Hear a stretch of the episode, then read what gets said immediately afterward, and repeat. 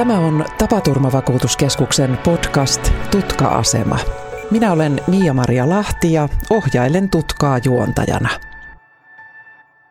Tapaturmavakuutuskeskus julkaisi tänä syksynä kunnan ja yksityisen terveys- ja sosiaalialan töissä sattuneista työtapaturmista analyysin ja sen kirjoittaja, tietokanta-analyytikko Janne Sysiaho on nyt studiossa kertomassa meille aiheesta tarkemmin. Tervetuloa Janne. Kiitoksia. Tosi mukava päästä puhumaan tästä tärkeästä aiheesta. Kerro vähän itsestäsi alkuun. Tosiaan tietokanta-analyytikkona tapaturmavakuutuskeskuksella ja näiden tilastotietojen parissa puuhastellut jo 15 vuotta noin.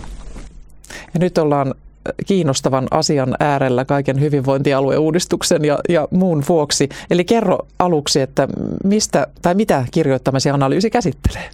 Se käsittelee oikeastaan poikkileikkaustilannetta siitä, millaisia työpaikkatapaturmia sattuu sekä kuntasektorilla että yksityisellä sotealalla. Tämä on aivan massiivinen paketti erilaisille tiedon tarvitsijoille ja tässä oikeastaan aika iso problematiikkakin sen suhteen, että kuinka me saadaan se oleellinen tieto supistettua niin pieneen sivumäärään, että se mahtuu yhteen analyysin, että aineisto olisi mahdollistanut ehkä kirjan. Onko tämä eka kerta, kun olet tehnyt tämmöistä analyysiä vai onko näitä tehty jo aikaisemmin? Ei, kyllä näitä on tehty useita kertoja esimerkiksi tälläkin aihepiirillä monasti. Osittain siksi, että tämä ydinviesti tässä ei ole meille mikään uutinen, eli tämä on pitkään jatkunut kehitys, johon me ollaan haluttu kiinnittää huomioon, että mitä täällä kuntasektorin ja yksityisen soten toimialueen työturvallisuudessa tapahtuu, miksi tapaturmia sattuu yhä enemmän ja miksi tapaturmien taajuudet nousee yhä. Niin tässä on tapahtunut ihan huolestuttavaa, voi käyttää sitä sanaa, niin kehitystä, eli, eli nämä on lisääntyneet. Mutta niin kuin sanoit, niin se ei ole mikään uutinen. Ei, tämä sama kehitys on jatkunut noin vuosituhannen vaihteesta.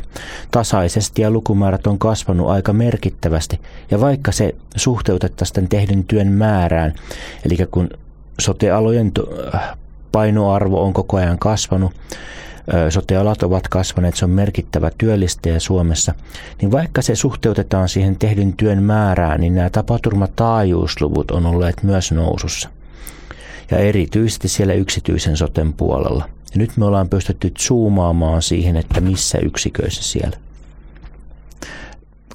Kerro tästä analyysistä. Sanoit, että siitä voisi kirjoittaa kirjan, mutta sieltä vähän tarkemmin, että mitä kaikkea sieltä on analysoitu ja noussut esiin.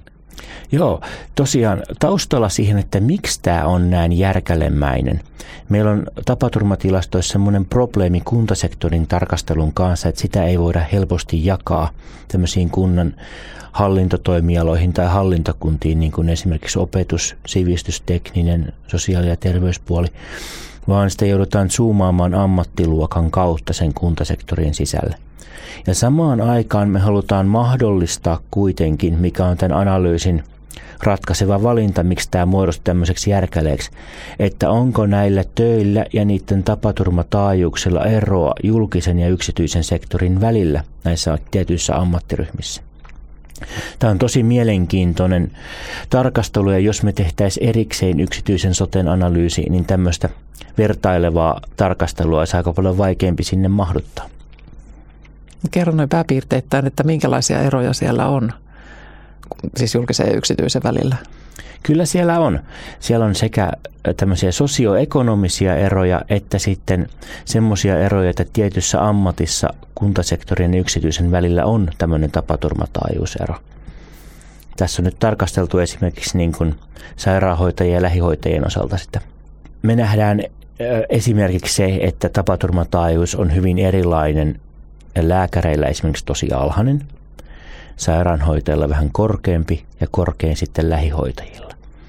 Ja sitten totta kai meidän pitää huomioida muitakin taustatekijöitä. Esimerkiksi yksityisellä sektorilla on, vaikuttaa tapaturmia sattuvan enemmän nuoremmille työntekijöille kuin kuntasektorilla, mutta toisaalta epäilemme, että kuntasektorilla keski-ikä on sitten vastaavasti korkeampi meillä on Suomessa menossa nyt ihan valtavan iso terveyden ja, ja sosiaalihuollon uudistus, suuri sote-uudistus, jota on kauan hahmoteltu ja, ja tota, nyt se ollaan vihdoin, siinä ollaan päästy siihen pisteeseen, että hyvinvointialueet ovat muodostuneet. Niin mitä ajattelet analyytikkona tästä isosta uudistuksesta näiden kaikkien lukujen valossa?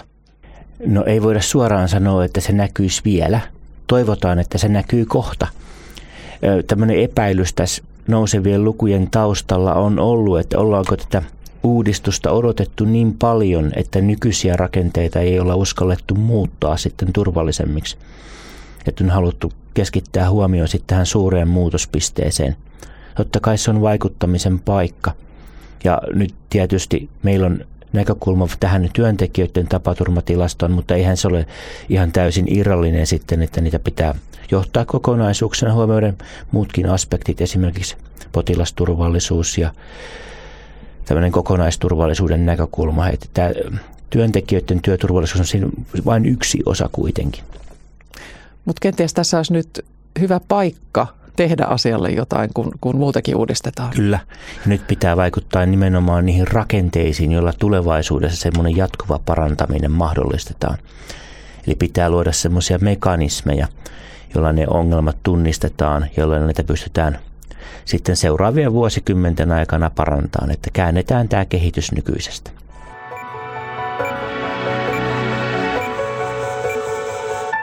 Tämä tilasto osoittaa näitä ongelmia, mutta, mutta saako sieltä niitä juurisyitä esille tai, tai, tai ylipäätään syitä, että tässä jo vähän kävit sitä läpi, mutta kysyn vielä uudestaan, että, että syitä, että miksi tilanne on sellainen kuin se on sote. Tässähän tämä tilaston problematiikka osin onkin. Tämä tilasto kokoaa nimenomaan niitä ilmiöongelmia ja olosuhdetekijöitä, jotka liittyy niihin tapaturmiin, mutta ei kauhean syvällistä tietoa siitä, mitkä ne syyt niiden taustalla oli. Ja varsinkaan niitä juurisyitä. Et se vaatii, että se tapaturma tutkitaan siellä työpaikalla paljon huolellisemmin ja paljon kattavammin tiedoin kuin vielä mitä se ilmoitetaan vakuutusyhtiölle. Vakuutusyhtiöilmoituksessa ei kysytä kovinkaan paljon tämmöisiä organisatorisia taustatekijöitä, jotka on semmoisia mahdollistajia sille, että se tapaturma on sattunut tai jopa sille, että ne toistuu. Näihin juurisyihin puuttumalla mä uskon, että pystyttäisiin työturvallisuustilannetta parantamaan huomattavasti sekä yksityisellä sotella että sitten kuntasektorin puolella.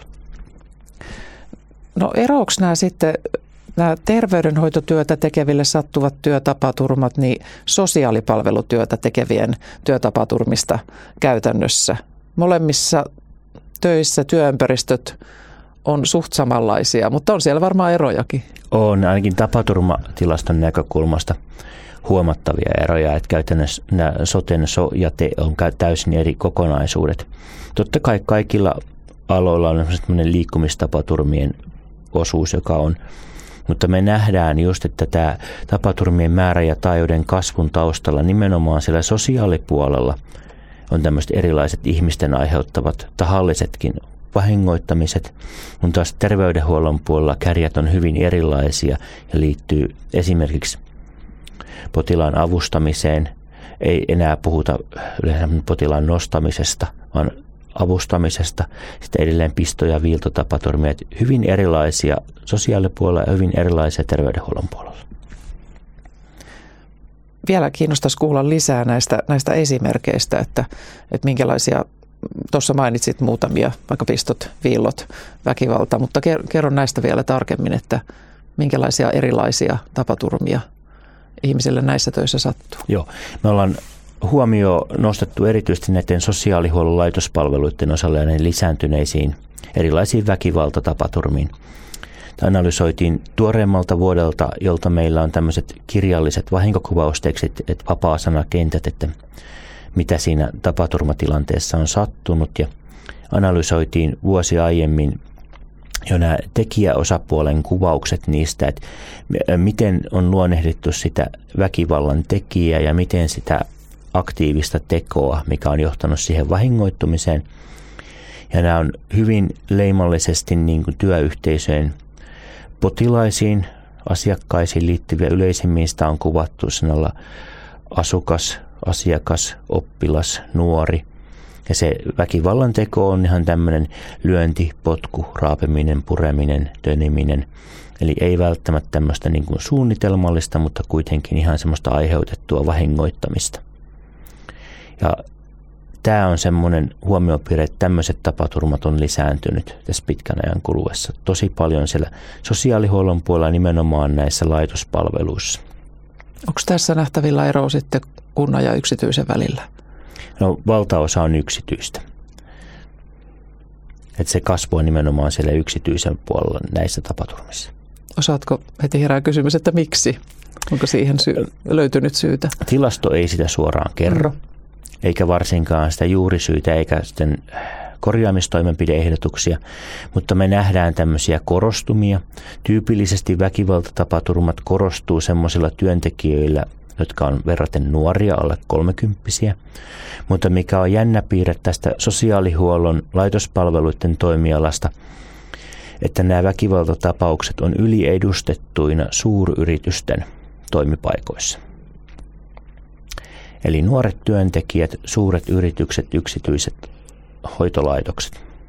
Niin, siellä, siellä tulee korkeammat luvut. Kyllä. Joo. Tämä nyt pystytään tilastoilla osoittamaan, että näissä yksiköissä erityisesti pitäisi kiinnittää huomioon nyt tähän aihepiiriin.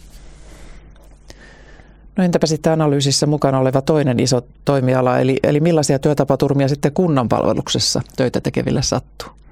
Se onkin varsin laaja kokonaisuus. Kunta on semmoinen ikään kuin monitoimiala konserni, jossa tehdään vähän kaikkea. Ja siellä nähdään itse asiassa, että ne mitä sattuu määrällisesti eniten, ei ole niitä samoja ryhmiä, kenelle sattuu suhteessa tehdyn työmäärään nähden eniten. Että siellä on eri kärjet. Määrällisesti eniten sattuu hoitolaitoksissa, oppilaitoksissa ja päiväkodeissa, nimenomaan tälle hoitohenkilöstölle, lähihoitajille, lastenhoitajille – mutta sitten jos me tarkastellaan sitä näkökulmaa, että kenelle sattuu suhteessa eniten siihen tehdyn työn määrään, sieltä nousee tämmöiset pienet ryhmät niin kuin kuntasektorille tilastoitua maatalouslomitus, palomiesten työ ja muutamat muut tämän kaltaiset, joissa sitten se tapaturmariski on korkea. Näissä ammattiryhmissä semmoinen keskivertotapaturma on hyvin erilainen kuin sitten taas näillä hoitolaitoksessa sattuville. E, esimerkkinä voi mainita jostain palomiesten työtapaturmista, että hyvin harvoin ne sattuu hälytystehtävissä. Ja siellä esimerkiksi kuntoliikunnassa sattuvat tapaturmat on ollut semmoisia, mihin on jo vuosia kiinnitetty huomioon. Siellä sattuu paljon, jotka johtaa pitkiinkin työkyvyttömyyksiin. Ja maatalouslomituksessa työympäristöt on varsinkin hyvin vaihtelevia, olosuhteet on vaihtelevia, töitä tehdään eri vuoden aikoina. Ja maatiloilla voi olla hyvinkin keskenään erilaisia käytänteitä verrattuna siihen, että millaisia tämmöisen niin prosessiluonteisessa niin kuin tuotantoympäristössä on. No, mielenkiintoista. Kerro sitten vielä tarkemmin, että miten siellä sosiaali- ja terveydenhuollon töissä, minkälaisia työtapaturmia siellä sattuu ja, ja sanoit, että siellä tapahtuu enemmän, mutta että minkä tyyppisiä? Joo, liikkumistapaturmat, erilaiset nostamistapaturmat, jotka liittyy varmaankin näihin avustamistilanteisiin ja sitten just nämä terävien esineiden aiheuttamat pistot ja viilot. Ne on nämä isot ryhmät. Lukumääräisesti kuntasektorilla eniten on näitä liikkumiseen liittyviä tapaturmia. Ja siihen sitten luonnollisesti vaikuttaa myöskin nämä sääolot, mitkä on. Kuntasektorillakin tehdään paljon työtä, jossa liikutaan ulkona tai vuorotellen sisällä ja ulkona. Kehitys on ollut kuntasektorilla tasainen ja nouseva. Sitäkin on pohdittu, että onko meidän esimerkiksi vertailutiedot työn määrästä olleet oikeita. Samaan aikaan on verrattu sitä esimerkiksi kuntasektorin keskiään, työntekijöiden keskiään kehitykseen, kun tiedetään, että esimerkiksi vakavien tapaturmien osuus iän noustessa kasvaa. Ollaan selvitetty sitä, mutta se ei näytä selittävään sitä yksin, vaan työn sisällöissä on tapahtunut jotain sellaisia muutoksia, että se tapaturmataajuuskin on kasvanut. Kuntasektorilla kohti kaikkiin alojen keskiarvoa, yksityisellä sotella jopa sen yli ja varsinkin näissä sosiaalipuolen toimialoilla sekä laitos- että avopalveluissa huomattavasti yli keskimääräisen tapaturmataajuuden. Ja nyt on huomattu, että sosiaalihuollon laitosten osalta niin tapaturmataajuus on ohittanut esimerkiksi sahateollisuuden. Kuulostaa huolestuttavalta. Kyllä. Ja tämä on nyt semmoinen huomiopaikka. Tosin samaan on melkein jatkettava, että sahateollisuudessa on sitten taas vuosikymmenten aikana tehty huomattavasti töitä, että se taajuus on saatu siellä laskemaan.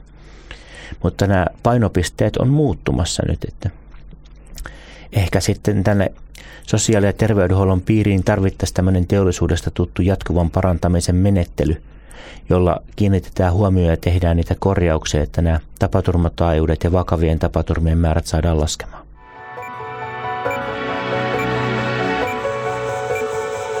Nyt kun sä oot puhunut tässä ikäryhmistä, että, että nuorille esimerkiksi sattuu enemmän kuin vanhemmille, mutta miten nyt kun isot ikäluokat on jo paljon jäänyt eläkkeelle ja jää edelleen, niin siinäkin voi tulla taas joku taitekohta.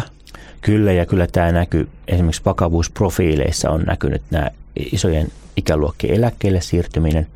Ja siinä just nähdään se, että nuorille sattuu määrällisesti paljon, mutta paljon tämmöisiä ohimeneviä ja lieviä. Sitten taas vanhemmille yleensä tyypillisesti laskee se taajuusprofiili sinne 40-45 vuoteen asti ja sitten lähtee nousemaan tasaisesti. Ja tämän jälkimmäisen iän myötä tulevan nousun mukana erityisesti tämä vakavien yli kuukauden työkyvyttömyyteen johtavien komponentti siinä taajuudessa nousee. Ja sen taustalla just nämä lisääntyvät liikkumistapaturmat. Niin, toki pitää muistaa se, että puhutaan työtapaturmasta tai tapaturmasta, että, että ne voi olla hyvin eri kestoisia ja, ja se vaikutus voi olla hyvin, hyvin erilainen. Kyllä, joo. Ja voi olla, että nuoretkin kaatuu, mutta eivät vaan loukkaannu. Ja ehkä siinä samalla oppivatkin tämmöisen vääränlaisen riskin hyväksymisen ajattelutavan, että kun ei ennenkään sattunut mitään. Sen sijaan, että ennaltaehkäistäisi se kaatuminen. Mm. Mutta tässä tosiaan tarvitaan sitten isoja toimia, ei pelkästään niin työntekijän asenteessa tai, tai tota, tavassa tehdä, vaan, vaan siellä tehdään työnantajatasolta asti. Kyllä, organisoinnissa, resurssoinnissa, johtamisessa ja nimenomaan niissä kehittämisen mekanismeissa ja vuosia ollaan keskustelutettu sitäkin, että tämmöisen diskuteeraamisen kulttuuri ehkä pitäisi saada sinne työpaikoille, mutta toisaalta se, että kun niitä ongelmia havaitaan ja niitä ilmoitetaan, että myöskin se, että niille ilmoituksille pitää tapahtua jotain, että ne otetaan vakavasti, että ne johtaa siihen muutokseen siinä työntekemisen tavoissa ja olosuhteissa. Joo, kerro lisää näistä, että, että päästään vähän niin kuin tavallaan murheen alhosta vähän positiivisempaan, niin, niin millä, millä kaikilla tavoilla tätä työturvallisuutta voi kehittää tai pitäisi kehittää? Lukuisilla eri tavoilla, että se on ihan tieteenalan kokoinen tutkimuskysymys, mutta usein myös aika paljon käytännön kysymys, eli kaikki ei ole tiedettä. Että kyllä se lähtee sieltä työpaikalta, siitä osaamisesta, joka niillä työntekijöillä on, ja siitä johtamisesta, että se mahdollistaa sen työn tekemisen turvallisesti ja paremmin kuin ennen.